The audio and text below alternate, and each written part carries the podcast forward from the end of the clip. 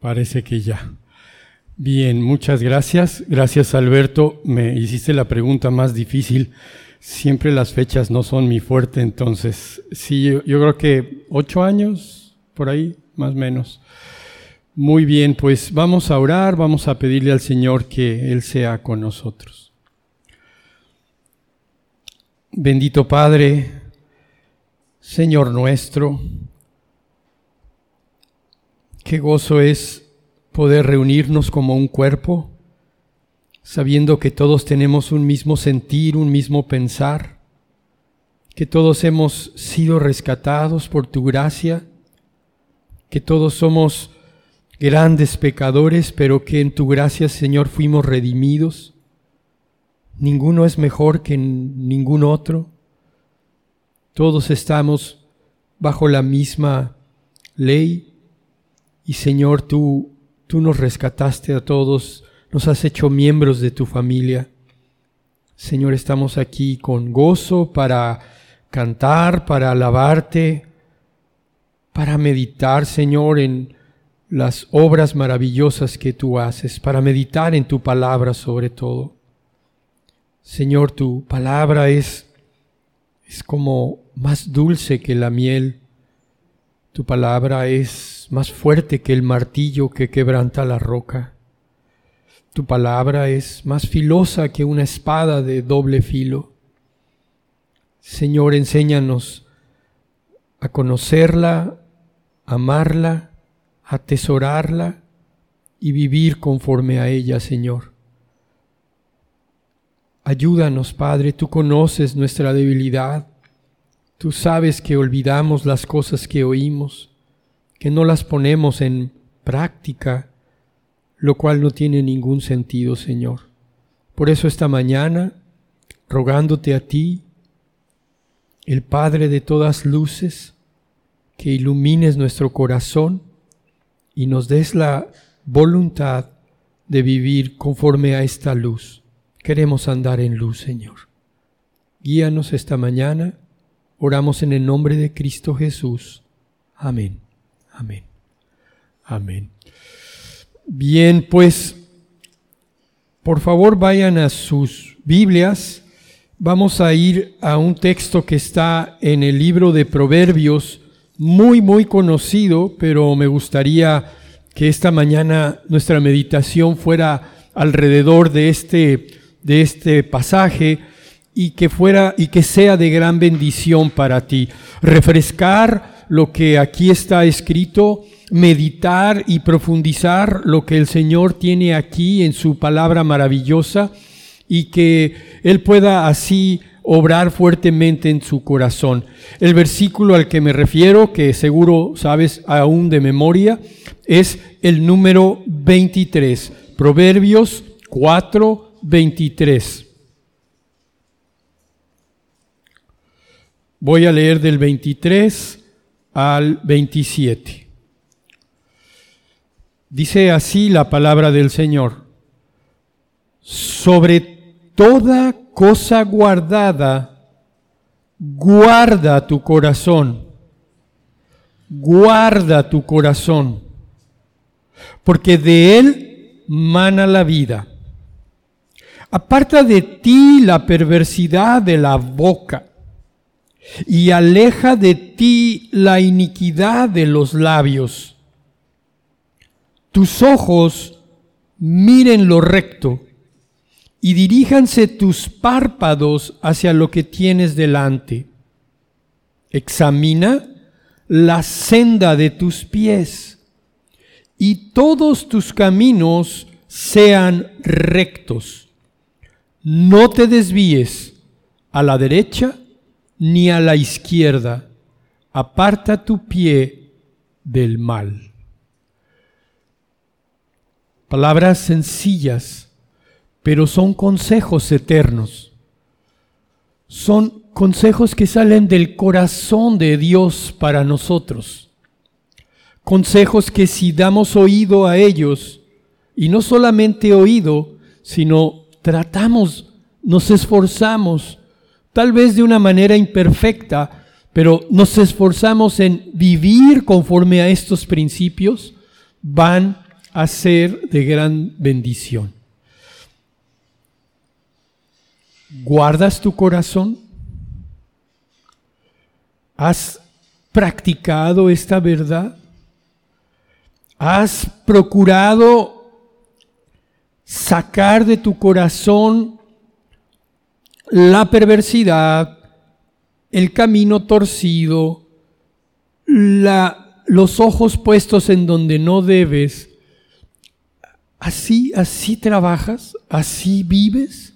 ¿Guardando tu corazón? Vamos a echarnos un clavado para entender a mayor profundidad ¿Qué implica todas estas cosas? Que el Señor nos guíe. Bien, déjenme empezar, vamos a dejar esto ahí tantito, déjenme empezar con una idea que es acerca de la vida cristiana. Algo que podemos ver en la escritura y que alcanzo a entender es que la vida cristiana es una serie de etapas. Si nuestra vida fuera una línea continua, desde que nacemos hasta que morimos, y aún más vamos a la eternidad al lado de Dios, podríamos imaginarnos una línea larga, larga, larga, que esa es nuestra vida. Pero si observamos con detenimiento, nos vamos a poder dar cuenta que esa vida la podemos ir dividiendo como en grandes etapas. Obviamente la primera etapa, porque todos nacemos bajo pecado, es la etapa de la condenación. En mi caso, yo viví por 25 años en esta etapa de mi vida, sin Dios en ninguno de mis pensamientos, sin cumplir nada de su ley, ajeno completamente a las cosas de Dios y sin la conciencia de que la condenación estaba sobre mi cabeza que la ira de Dios por causa de mi pecado estaba sobre mí. Y como algunos predicadores dicen, estaba yo al borde del abismo. ¿Por qué no caí? ¿Por qué no fui condenado por toda la eternidad? Porque Dios derramó su gracia. Y Él tuvo a bien visitarme. Él, como un rescatista, yo estando en el pozo más profundo de pecado, Él vino y tiró su mano, me tomó y me sacó. La salvación es la irrupción de Dios en tu vida. Dios irrumpe. ¿Se entiende esta palabra? Es es una palabra fuerte, es una palabra que, que, habla de algo violento porque así actúa Dios en la salvación en tu vida. Estás viviendo en pecado 20 años, 30 años, 50 años. Conozco una persona de 70 años que Dios lo rescató en ese momento de su vida. Todo ese tiempo viviendo en pecado y cómo Dios llega y como un rescatista te toma, te presenta el Evangelio te concede arrepentimiento y fe y crees. Y dice Dios que en ese momento tú has nacido de nuevo. Eres una nueva criatura. Las cosas viejas pasaron y todas son hechas nuevas. Y entonces termina la etapa de la salvación, perdón, la etapa de condenación viene la salvación, no es una etapa, por solo un momento, donde Dios viene a tu vida y te rescata por su gracia, y entras a la etapa de santificación. La, la, escritura dice que en el momento en que te salvas, al momento en que estás en su presencia, bien sea porque hayas muerto o porque Él regresó y nos lleva a su presencia, es esta etapa en la que todos los creyentes vivimos, en la que estamos en este momento, cada uno de los que han nacido de nuevo, tú estás en la etapa de santificación. Y la escritura menciona que después que esa etapa termine, estaremos en la etapa de glorificación. ¿Estamos? Condenación, salvación, santificación, glorificación. ¿Dónde estás? Así como cuando te subes al metro Usted está aquí, yo puedo decirles, estamos en la etapa de santificación. ¿Y qué con eso? ¿Y qué, y qué que estemos en esta etapa de santificación? Bueno, algo que te quiero decir es que no es una etapa de espera. Cuando tú vas al médico, al dentista, al peluquero, pues es, hay una espera, hay una sala de espera inclusive, ¿no? Y ahí está sentado. Ah, bueno, ya me salvó, todavía no estoy en su presencia, ah, entonces estoy en la sala de espera.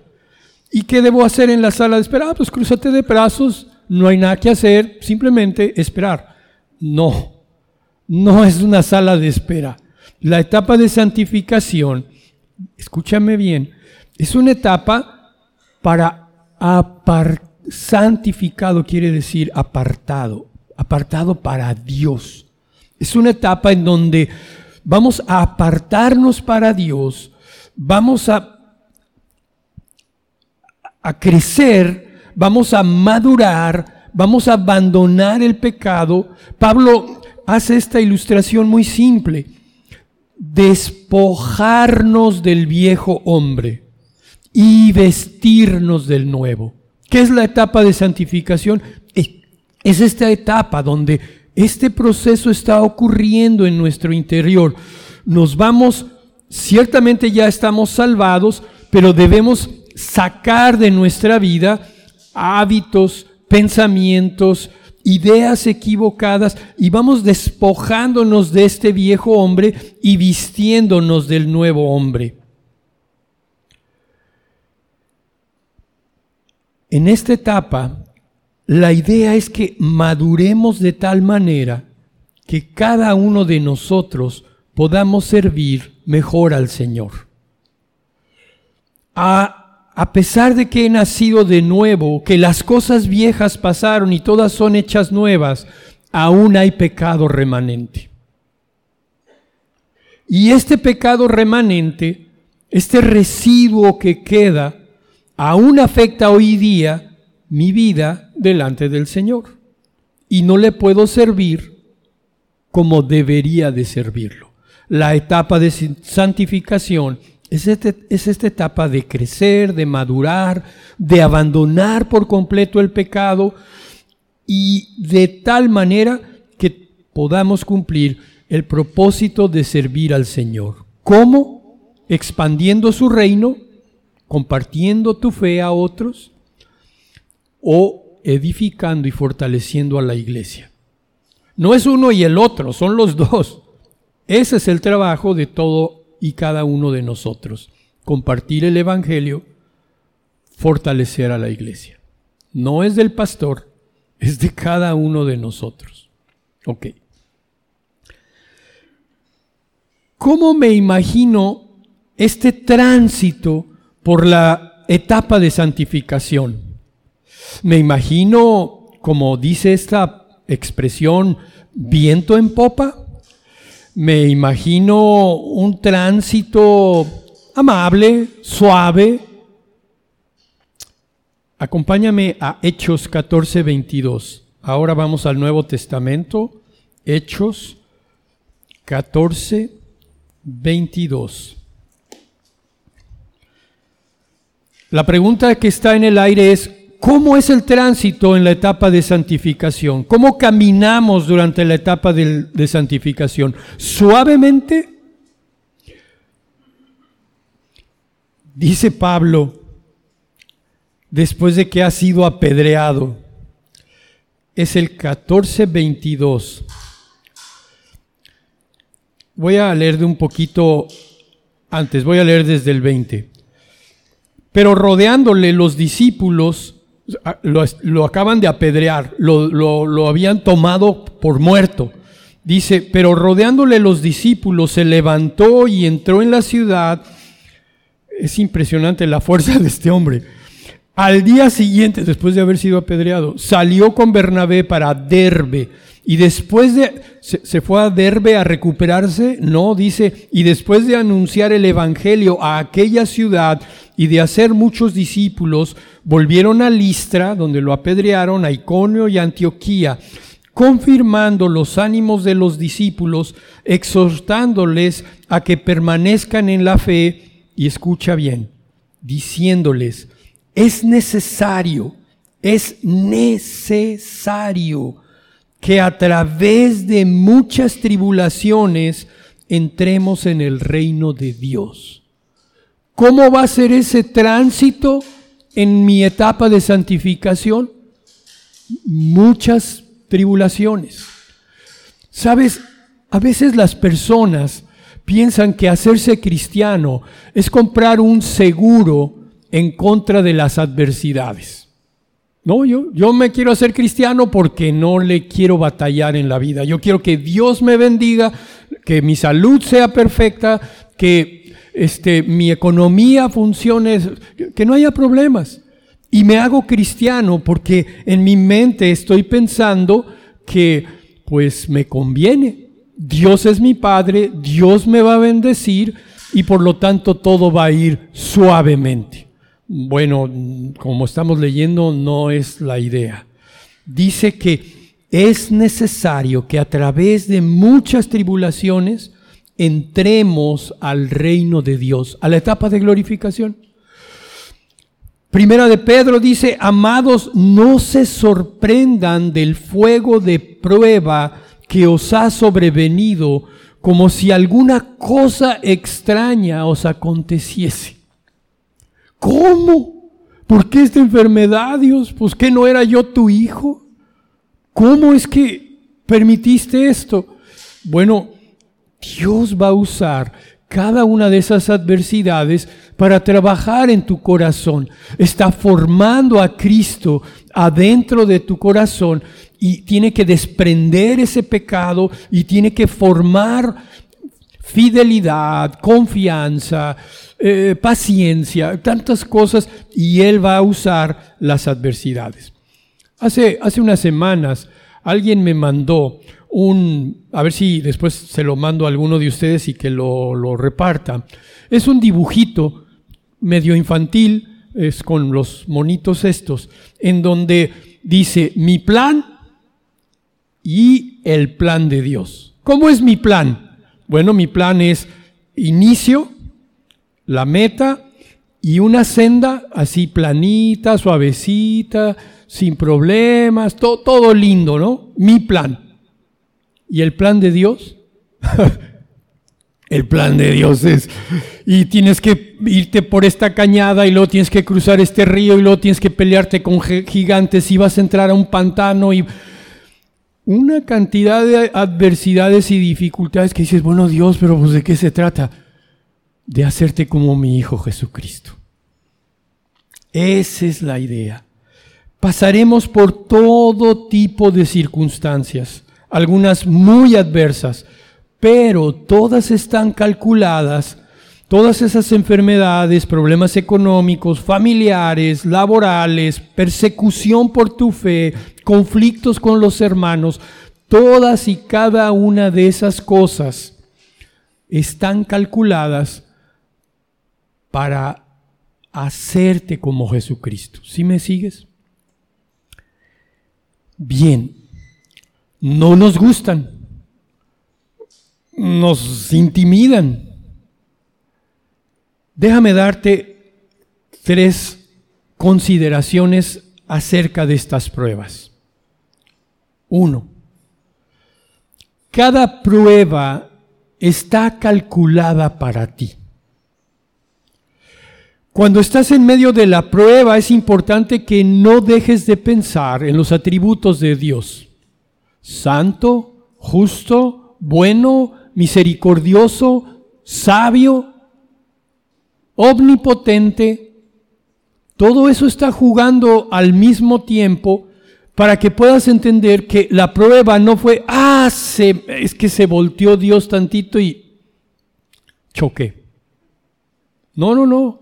Está calculada para ti. Dice Pablo a los Corintios, no te ha sobrevenido ninguna tentación, ninguna prueba que no sea humana. O sea, no te está pasando algo de otro planeta. No te ha sobrevenido ninguna tentación, ninguna prueba que no sea humana. fiel es Dios que no, escucha bien, fiel es Dios que no te dejará ser tentado más de lo que puedes resistir. Es que ya no puedo. Es que sí, sí puedes, sí lo está trayendo. El Dios sabio, bondadoso, eh, todopoderoso, calculó que esa intensidad de prueba era útil, necesaria para trabajar en tu corazón. ¿Estamos? Entonces, ahí está la prueba, no pierdas de vista. Está calculado, está calculado. No se le fue a Dios de las manos. Segunda, tiene un propósito. O sea, Dios no está viendo, estaba aburrido un día en el cielo, no hallaba qué hacer y dijo, bueno, vamos a ver cómo reacciona este Ernesto, a ver, a ver, ahí le va este torito. Así dicen allá en mi rancho, un torito, ¿no? Este, una, una, una prueba, a ver, a ver, a ver cómo reacciona. No, no, no, no. Dios está pensando en ti con amor, con bondad, y, está tratando de que te despojes del pecado y que te vistas de santidad. Entonces, dice Job, Job, escucha, Job, ¿tuvo la vida fácil? Es el, el ejemplo de la Biblia sobre pruebas y dificultades. En todo esto, o sea, en todas sus dificultades, no pecó Job, ni atribuyó a Dios despropósito alguno. Qué palabra, ¿no? Despropósito. Ah, pues es que Dios le quitó a sus hijos, a Job, le quitó sus bienes económicos, le llevó a una profunda enfermedad, porque, pues porque se le ocurrió. No, no, dice la palabra claramente, no atribuyó a Dios despropósito alguno. Pedro dice, para que sometida a prueba vuestra fe, mucho más preciosa que el oro, el cual, aunque perecedero, se prueba con fuego, así sea hallada en alabanza, gloria y honra cuando sea manifestado Jesucristo. Es decir, que tu fe, al igual que los metales, va a ser probada con fuego. No soy ingeniero metalúrgico, pero puedo imaginarme de manera muy sencilla cómo se saca el mineral de las piedras, se pulveriza, se hace un polvo fino y ese polvo fino se mete a unos recipientes en donde se sube la temperatura, se evapora el agua y empieza a separarse el oro fino de la basura de lo que no es oro, pero solo se logra a alta temperatura, a muy alta temperatura. Así es nuestra vida. Dios va a traer esas dificultades porque está separando la basura de lo que es valioso de tu vida. Entonces, déjenme recapitular. Estamos en la etapa de santificación. La etapa de santificación es una etapa en donde Dios va a traer pruebas, circunstancias adversas, porque va a estar puliendo nuestro corazón. Y estas pruebas están calculadas a mi medida, tienen el propósito de edificarme. Y tercera cosa que quiero decir, y es el versículo que leímos, siempre, siempre, siempre ante las pruebas, guarda tu corazón. Especialmente, todo el tiempo tienes que guardar tu corazón, pero en las pruebas tienes que guardar tu corazón. Guardar, cuidar, proteger tu corazón. El corazón físico, este que bombea sangre, ¿lo cuidamos? Unos más, otros menos. Dices, oye, no, es que no voy a comer tanta grasa, es que voy a hacer más ejercicio. Bueno, tenemos la intención de cuidarlo. A veces somos un poco descuidados, pero si ese es el corazón físico que es temporal, ¿no deberíamos de cuidar el corazón eterno Claro que lo deberíamos de cuidar. Bien, vámonos a Proverbios, Proverbios 4. Vamos a,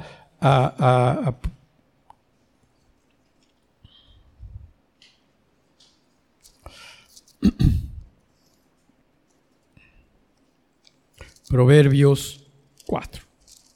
Bien.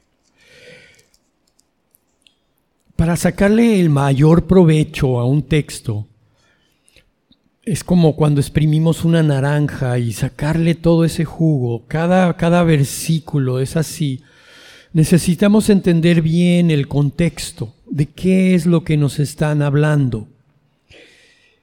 Bueno, este versículo evidentemente está metido en el libro de Proverbios. ¿De qué trata el libro de Proverbios? ¿Cuál es la idea general de este libro? Este libro trata de sabiduría. El tema principal del libro es la sabiduría para vivir nuestra vida al lado de Dios. El libro de Proverbios nos ayuda a vivir. ¿Cómo está escrito? Está escrito en términos de dichos, frases cortas. El otro día oí a alguien decir, era como el Twitter del Antiguo Testamento. En 144 letras, caracteres, había que escribir el mensaje. Y tenemos como este texto, sobre toda cosa guardada, guarda tu corazón.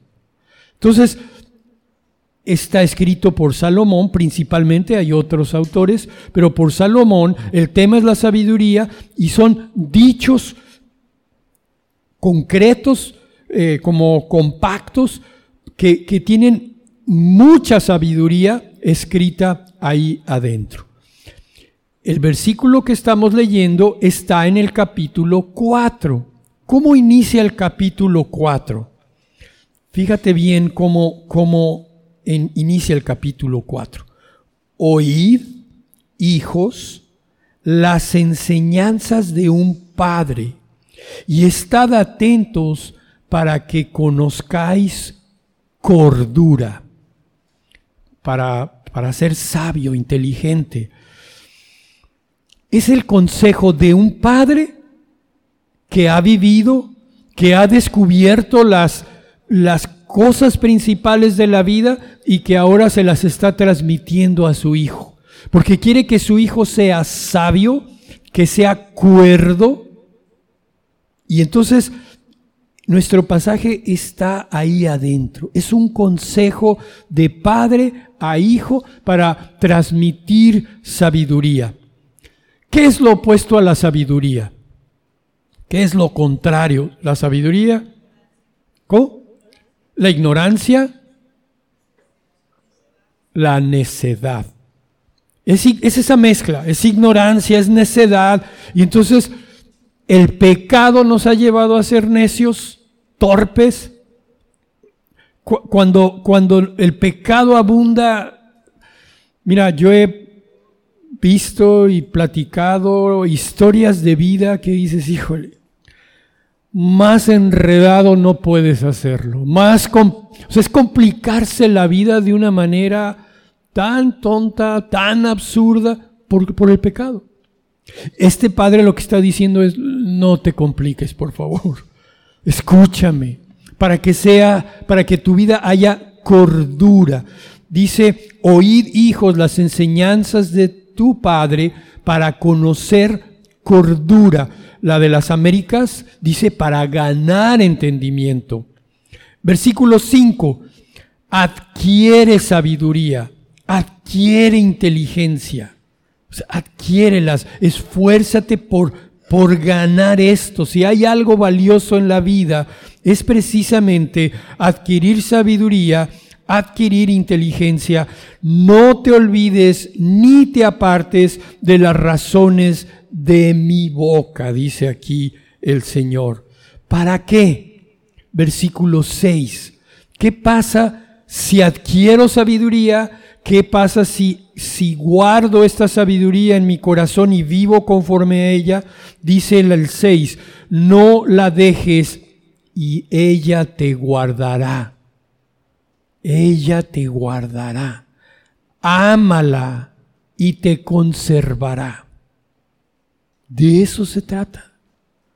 es para que te vaya bien, para que no te metas en broncas gratis.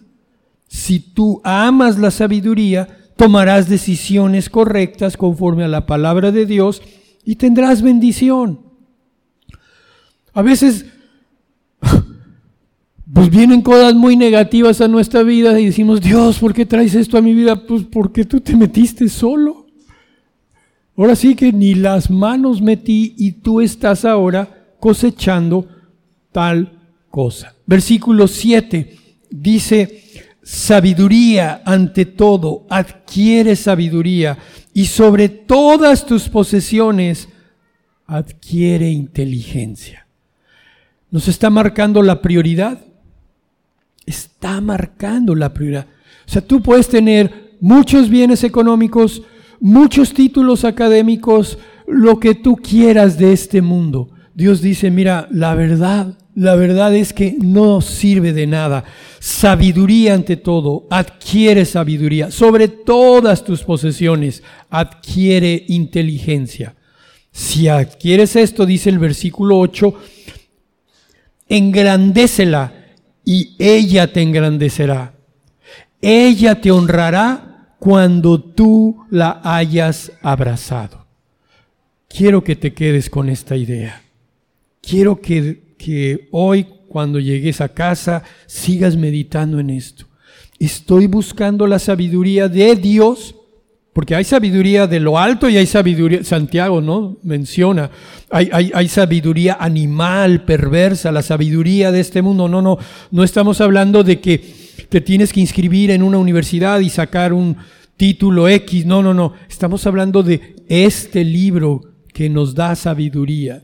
Entonces, si yo adquiero esa sabiduría, voy a honrar, ella me va a honrar. Ella dice, es el número 8, dice, ella te honrará cuando tú la hayas abrazado, adorno de gracia dará a tu cabeza, corona de hermosura te entregará. Vas a ser más hermoso, no físico, no físico. Eso se va rápido. No, no, un corazón, un espíritu hermoso delante de Dios. En conclusión, ante las pruebas, están calculadas para mí, tienen propósito, debo cuidar mi corazón. Como son circunstancias adversas, es muy fácil que tú y el enemigo, Satanás, empiecen a echar la maquinita aquí adentro y empieces a contaminar tu corazón y te aparte de Dios. Sobre toda cosa guardada, guarda tu corazón. Ahora, una pregunta. Cuando Dios ¿Sabes que es una palabra que se repite miles de veces? Si, la buscaran en una Biblia electrónica, corazón, en el Antiguo Testamento y en el Nuevo Testamento, hay más de mil menciones acerca de esta palabra. ¿Qué es el corazón? Cuando Dios dice, guarda tu corazón, ¿en qué está pensando Dios? ¿En qué debo de pensar Dios, yo? El corazón obviamente que no es el órgano físico. El corazón tiene que ver, si lo puedo resumir en muy pocas palabras, es mi yo interno. ¿Sí podemos darnos cuenta de eso? Aquí está un cascarón, ya medio cascado, pero un cascarón. Adentro de este cascarón está el verdadero Ernesto, el yo interno. Cuando Dios dice, guarda tu corazón, está diciendo, guarda tu yo interno. Guarda lo que tú eres realmente por dentro. Miren, Jesús. Jesús está viendo a las multitudes, dice este versículo, está en Mateo. El Señor Jesús, viendo a las multitudes, tuvo compasión de ellas porque estaban angustiadas y abatidas como ovejas que no tienen pastor. ¿Y qué hizo el Señor? Se pone a orar para que mande obreros a las mies. ¿Qué estamos viendo? El corazón de Jesús. El corazón de Jesús es ante la multitud que estaban perdidas como ovejas que no tienen pastor. Él es movido a compasión. Estamos viendo su corazón, su yo interno de Jesús y se manifiesta en este comportamiento. Él se pone a orar y él le pide a sus discípulos que oren para que el Señor mande obreros a las mies y puedan ayudar a estas personas como ovejas sin pastor. ¿Estamos? ¿Qué hay a veces en mi corazón? Poca paciencia. ¿Qué, ¿A dónde me lleva la poca paciencia? Me lleva a irritarme. Cuando estoy impaciente, llega el momento en que exploto y me irrito y me lleno de ira y alzo la voz y agredo. ¿Qué hay en mi interior? ¿Qué hay en mi corazón?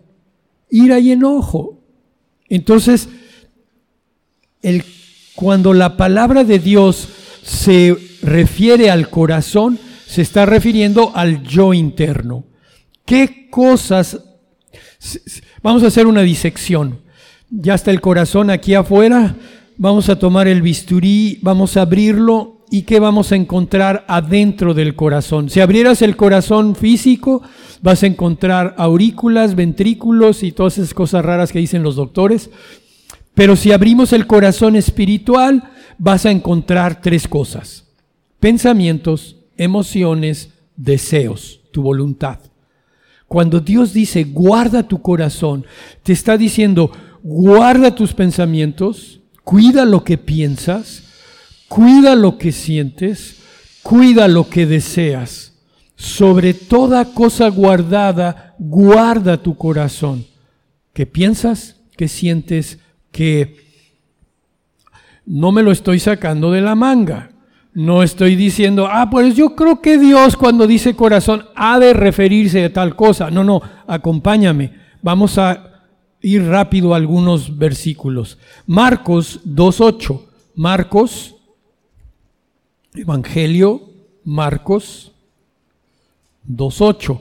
Fíjate cómo se usa la palabra en diferentes contextos y podemos entender los diferentes significados. Marcos 2.8 dice este versículo. Jesús sana al paralítico, estamos en eso, están los fariseos, están cuchicheando, están diciendo, ¿cómo dice este tales o cuales cosas, no? Y dice Jesús que es Dios y que conoce sus pensamientos, dice en el 8, y conociendo luego Jesús en su espíritu que cavilaban, de esta manera, dentro de sí mismo, les dijo, ¿por qué caviláis así en vuestros corazones? Otra versión dice, ¿por qué pensáis estas cosas en tu corazón? Ah, mira, con el corazón pensamos. Obviamente, pues todos sabemos que es nuestro cerebro el que hace las conexiones, etcétera, etcétera. Pero, pero la Biblia se está refiriendo a tu ser interior y ese ser interior, ese corazón, algo que hace es piensa. No lo busquen en Mateo, dice, y que con el corazón entiendan y se conviertan y yo los sane. Con el corazón entiendan. Ah, el corazón entiende. El corazón piensa. María, cuando la, Virgen María, cuando están ahí eh, eh, este, orando por el niño Jesús. Dice, María guardaba todas estas cosas meditándolas en su corazón. Ah, mira, el corazón piensa, el corazón entiende, el corazón medita. Cuando tú estás razonando, podemos decir, no biológicamente hablando, espiritualmente hablando, es que es tu corazón el que está haciendo esta función. ¿Ok? Pero no solamente son pensamientos, también son emociones. ¿Cuáles son las emociones básicas? ¿Qué dirías? Bueno, una emoción básica es agrado o desagrado. Otra emoción sería alegría y tristeza, afecto y odio, interés por algo o desprecio, miedo y confianza, ira, serenidad, etc. Todas estas emociones anidan en tu corazón. Ahí están, ahí se producen. Romanos dice, Pablo, hablando de sus conciudadanos, los otros judíos, que no se están convirtiendo al Señor, dice que tengo gran tristeza y continuo dolor. ¿En dónde? En mi corazón. Entonces, podemos ver cómo no solamente es la parte de razonamientos, sino también la parte de las emociones. Con el corazón yo tengo emociones. Segunda de Corintios dice, porque por la mucha tribulación y angustia de corazón os escribí con muchas lágrimas. Entonces, yo puedo ver este versículo en Proverbios, pero ver el resto de la escritura, cómo se usa la palabra corazón, y entonces puedo tener una amplificación del significado de lo que Dios está refiriendo a guarda tu corazón. Pensamientos, emociones y sentimientos y deseos de la voluntad. Acompáñenme a Romanos 10.1. Libro de Romanos, carta Pablo a los Romanos, versículo 10, capítulo 10, versículo 1. Vamos a ver otro aspecto del corazón. 10.1. Hermanos, ciertamente el anhelo de mi corazón, el anhelo de mi corazón. Ah, mira, no, Pablo no está pensando, Pablo no está sintiendo, Pablo está anhelando mis deseos, mis intenciones, todo eso también está dentro de esto que la Biblia llama corazón. Ahí mismo, 19, 19. Que si confesaras con tu boca que Jesús es el Señor y creyeres, ¿en dónde? En tu corazón.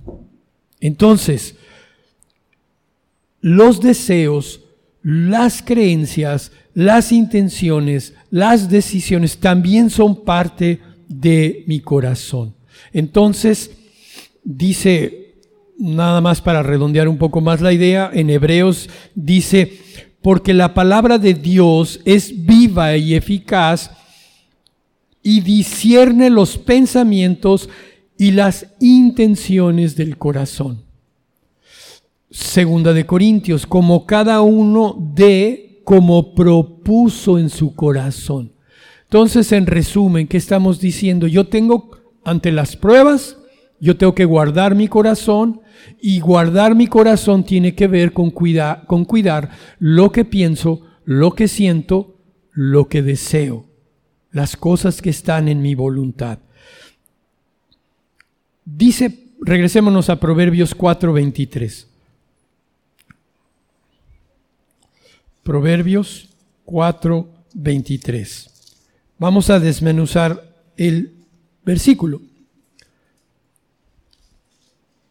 Dice, sobre toda cosa guardada. ¿Qué es eso de cosa guardada? ¿Qué nos está tratando de decir? De cualquier situación, cualquier cosa que esté pasando y si tú buscas el significado de la palabra cosa guardada, es cosas bajo vigilancia militar. A mí me llamó mucho la atención. Cosas que están bajo resguardo militar. ¿Qué cosas guardan los militares hoy día en nuestro país? Las cosas que son muy valiosas para la nación ¿Y cómo es que las resguarda un militar? Con su propia vida. Si a un militar le dice, Señor, tiene que cuidar esta caja, nadie debe tocarla. Ese soldado se muere en la raya, pero nadie toca esa caja. Bueno, eso es lo que te está diciendo Dios. Sobre toda cosa guardada, tu corazón, guárdalo así de estricto. No te des chances, no lo descuides con tu propia vida. Sobre toda cosa guardada, guarda tu corazón. Ahora ya entiendo qué es el corazón. Y termina el versículo diciendo, porque de él mana la vida. Déjenme leerles la versión de las Américas. Con toda diligencia guarda tu corazón, porque de él brotan los manantiales de vida. ¿Qué debemos entender? De él mana la vida. Son como manantiales de vida ah, pues yo puedo entender que de mi corazón surge mi vida. De mi corazón, la calidad de mi vida, el rumbo de mi vida, mi vida misma surge de mi corazón. Mi vida surge de lo que pienso, de lo que siento, de lo que deseo. Por tanto, debo ser muy cuidadoso de esas tres cosas. ¿Es fácil cumplir este mandamiento? No es nada fácil. Es, o, perdón, olvidé decir, no es una sugerencia. Si tienen chances, si hay oportunidad, hay como lo vean, pues eh, cuiden su corazón, del mal a la vida nada más, pero eh, si no pueden, pues no pasa nada. Así es la actitud del texto. No es Dios como un militar diciéndote, firmes, guarda el corazón. Sí, Señor, guarda tu corazón. No te está pidiendo opinión, es un imperativo. Guárdalo, cuídalo, protégelo. No es fácil, porque el pecado oscurece nuestro, entendimiento porque arrastramos un pecado remanente y porque tenemos un versículo terrible en Jeremías 17:9. Seguro muchos se lo saben. Engañoso es el corazón y es perverso. Máxima maldad. Engañoso es el corazón y perverso. ¿quién lo conocerá? Ciertamente cuando naces de nuevo, tu corazón podrido es quitado, porque lo leemos en Ezequiel. Quitaré el corazón de piedra, pondré un corazón de carne, voy a poner mi espíritu dentro de ti, haré que andes en mis estatutos y en mis preceptos y que los pongas por obra. Entonces, sí, ya yo ya fui sometido a esta operación ya fue retirado mi corazón corrompido, pero aún hay remanentes de engaño. Entonces, ¿es fácil cumplir el mandamiento de guardar el corazón? No, no es fácil. Y tenemos que apelar a la gracia de Dios, a la fortaleza de Dios para poder salir victoriosos de esto mientras preparaba este mensaje, me dio muchas vueltas este versículo, Primera de Pedro 5.8. Primera de Pedro 5.8.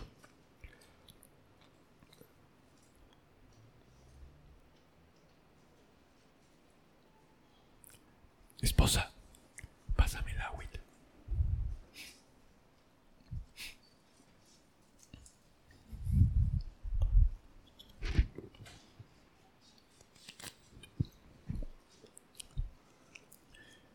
sed sobrios y velar. Sobrios. ¿Qué es lo opuesto a sobrio? Ebrio. ¿Qué le pasa a un ebrio? ¿Tiene control de sí mismo? No tiene control de sí mismo. No tiene. Por tanto, un sobrio es alguien que está muy consciente de sí mismo, está atento a su vida. ¿Cómo guardo mi corazón? Con mucha atención, estando muy atento a mi propia vida.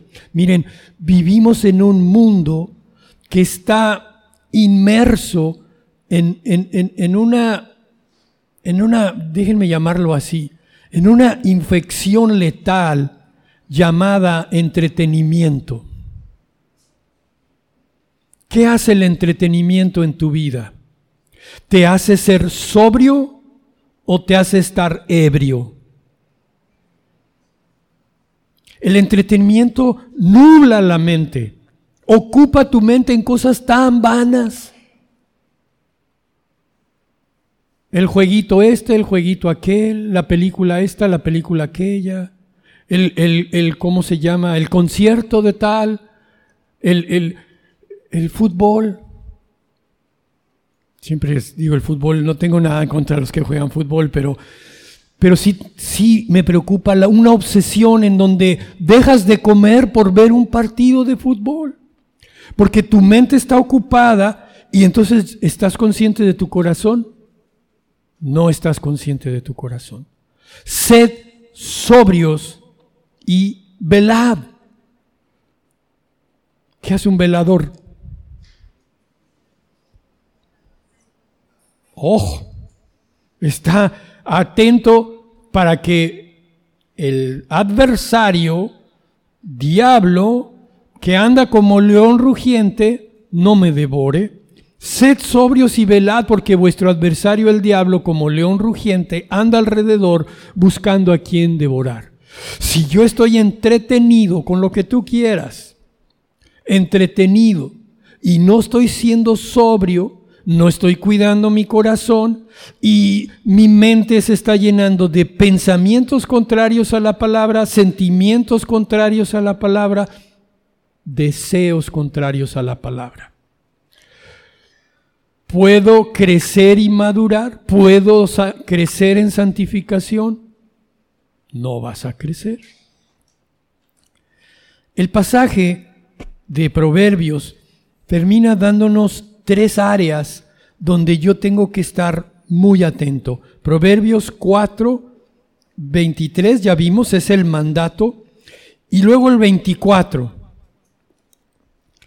No sé si notan que hay como Tres áreas. Aparta de ti la perversidad de la boca, de los labios, los ojos, los pies. ¿Ya se fijaron? Entonces, ¿qué nos está diciendo el Señor?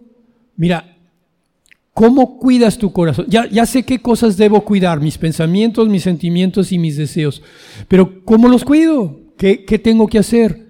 No hay mejor medicina que la preventiva. Y la preventiva es, oye, ten mucho cuidado con tu boca y con las bocas de los demás. Ten mucho cuidado con lo que dices, con lo que oyes. Porque lo que dices y lo que oyes va a contaminar tu corazón, tus pensamientos, tus deseos, tus sentimientos. Cuida la boca.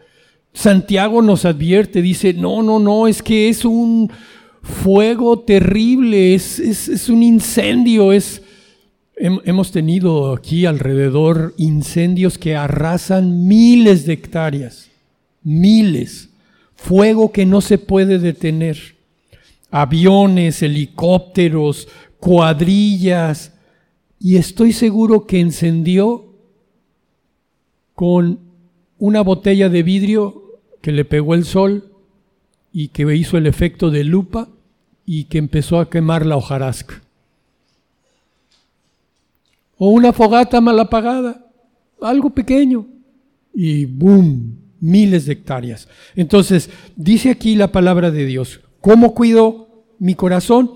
Aparta de ti la perversidad de la boca, perversidad de la boca. O sea, no se trata de, bueno, entonces no voy a oír nada de nada. No, no, necesitas oír la palabra de Dios. Pero la palabra perversa tienes que alejarla. Aleja de ti la iniquidad del pecado de los labios. Segundo, tus ojos miren lo recto. ¿Qué miran tus ojos? No estoy hablando de pornografía. ¿Qué miran tus ojos? Estas perversas redes sociales nos hacen perder el tiempo en vanidades. Tenemos que ser muy cuidadosos. ¿Qué miran tus ojos? Obviamente que cuida de no mirar las cosas más sucias que puede haber ahí. Sí, pero también las cosas vanas. Parecen inofensivas, pero entretienen tu mente y llenan tu, corazón de cosas que no convienen. Y tercero, 26, examina la senda de tus pies, lo que tú haces, en dónde estás caminando. Dice, y que todos tus caminos sean rectos, no te desvíes ni a la derecha ni a la izquierda, aparta tu pie del mal. En conclusión, ¿Qué es lo que estoy tratando de decir? Bueno, estoy en la etapa de santidad. Yo sé que durante la etapa de santidad van a venir pruebas que están calibradas, que tienen propósito, pero que especialmente tengo que guardar mi corazón. La prueba no debe llenar tu corazón de cosas contrarias a Dios de enojarte con Dios inclusive. ¿Cuántas personas no has compartido en el evangelismo que te dicen, bueno, es que yo era cristiano y me aparté? Bueno, es que a lo mejor nunca fuiste cristiano, porque un verdadero cristiano no se aparta, se enfría, pero viene la disciplina y para eso está la iglesia. ¿No es maravilloso el mecanismo de seguridad que Dios hizo? Oye, yo estoy notando que tal o cual hermano lo veo más desanimado, más apagado. Sobre de él. ¿Qué pasa? Cuéntame. No, pues es que mira, me pasó y estoy muy desanimado porque el Señor no oye mis oraciones y porque... Ah, entonces yo le puedo ayudar. Pero bueno, la idea es que cuando vengan esas pruebas, cuides tu corazón y que tu corazón no se contamine. Y que cuides mucho lo que oyes, dices, ves y haces, para que tu corazón preventivamente no se esté contaminando. Una invitación. Si te fijas, algo que debe ser una práctica común en tu vida y en mi vida es un examen continuo y permanente del corazón. Dice el salmista, escudriñame. Esta palabra siempre me llama mucho la atención. No es mirar por encima, es lo opuesto escudriñame, implica una, un examen detallado y profundo. Escudriñame, oh Jehová, prueba y examina mis íntimos pensamientos y mi corazón. Examina. Entonces, el día de hoy, yo te invito a que a partir de ahora, esto sea una práctica común en tu vida. Examínate. Sobre todo si, si estás pasando por alguna prueba. ¿Qué hay en tu corazón? ¿Qué, ¿Qué efecto está produciendo este corazón? Suponte que hay un conflicto entre hermanos. Y hay enojo. Y es normal. Pues sí me molesto, pues no soy de palo. ¿Ok? Ahí a solas, con Dios, ¿Qué hay en tu corazón? ¿En qué estás pensando? ¿Qué es lo que realmente te molesta? ¿Qué, qué sientes? ¿qué, qué estás deseando que pase? Y si es contrario a la palabra, ve con el Señor y que purifique tu corazón. Entonces, examíname, examínate, perdón, contrasta tu corazón con la palabra de Dios. ¿Cómo yo sé que estos pensamientos, sentimientos y deseos son correctos o incorrectos? Pues, ¿qué dice? Evalúate, humíllate, reconoce y pide perdón en tus faltas. Sé muy consciente de tu yo interno. La última historia y termino. Acompáñenme a Primera de Samuel 18. Primera de Samuel. ¿Dónde anda Samuel? Ya se durmió. Primera de Samuel 18, 6. Conocen la historia. El pueblo de Israel, en lo que llegan, es 18.6. El pueblo de Israel había sido gobernado por jueces, pero ellos deseaban un rey y esto no era agradable a Dios. Pero Dios les concede un primer rey llamado Saúl. Dios elige a Saúl, llama a Saúl, unge a Saúl le da todo para funcionar como rey de Israel.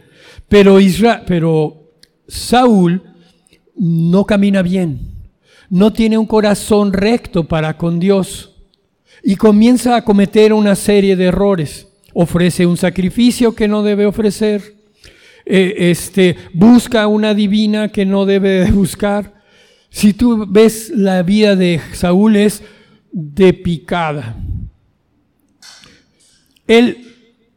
Dios empieza a mover las circunstancias y levanta a David. Y, él va a poner a David en lugar de Saúl, porque Saúl perdió el privilegio por su corazón equivocado. David mata a Goliat, para abreviar la historia, y dice aquí el versículo capítulo 18, versículo 6. Aconteció que cuando volvían ellos, cuando David volvió de matar al filisteo Goliat, salieron las mujeres de todas las ciudades de Israel cantando y danzando para recibir, ojo, al rey Saúl. Su nación estaba con Saúl. ellos seguían fieles a Saúl para recibir al rey Saúl con panderos, con cánticos de alegría y con instrumentos de música. Y cantaban las mujeres que danzaban y decían, Saúl hirió a sus miles y David a sus diez miles.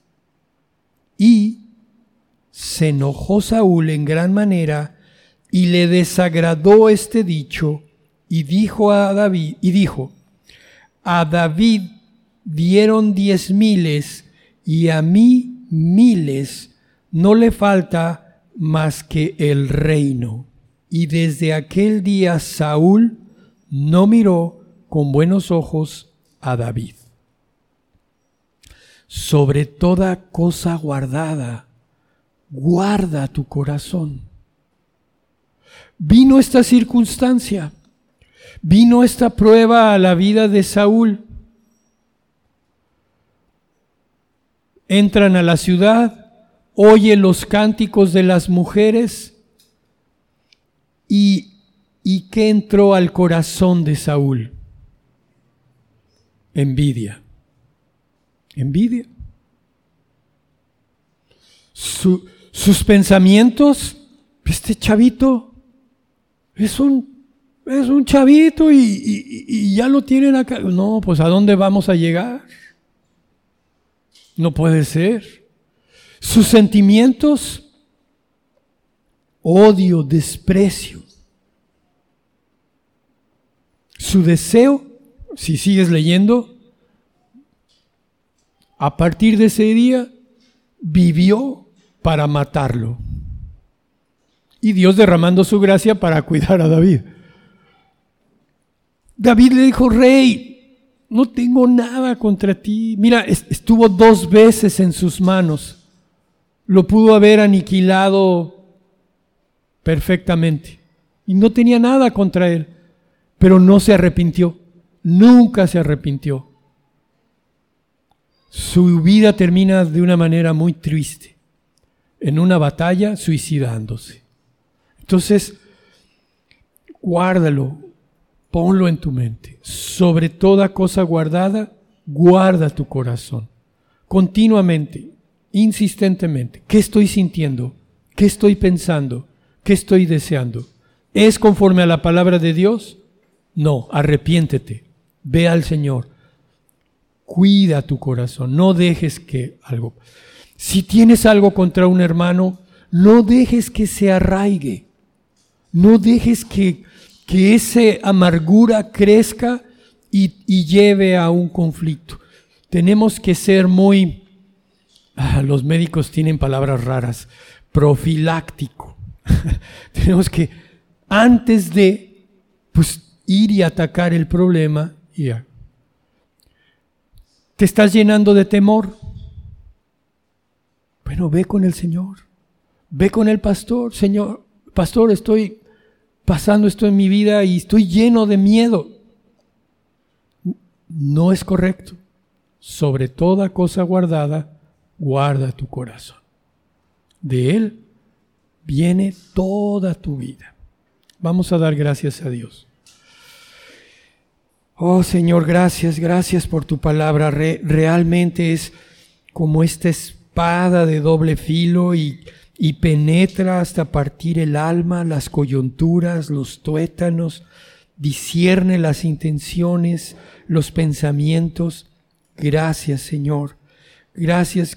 Ayúdanos a amarla, a atesorarla, a reconocer, Señor, que no son dichos populares, es tu palabra, Señor. Viene de ti, de tu corazón, de tu aliento, Señor. Son palabras de vida eterna. Dios ayúdanos a valorarla, a cuidarla de esta manera.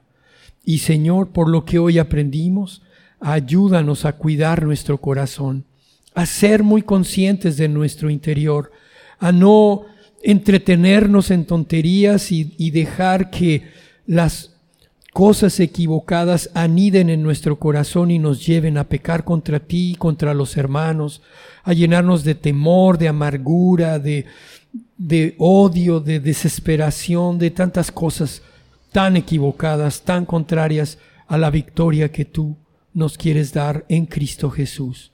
Te damos gracias, Señor, por nuestro Salvador, porque a través de Él todas estas promesas son sí y son amén, Señor. Gracias, Padre. Llévanos a vivir en victoria. Oramos en el nombre de Cristo Jesús. Amén. Amén.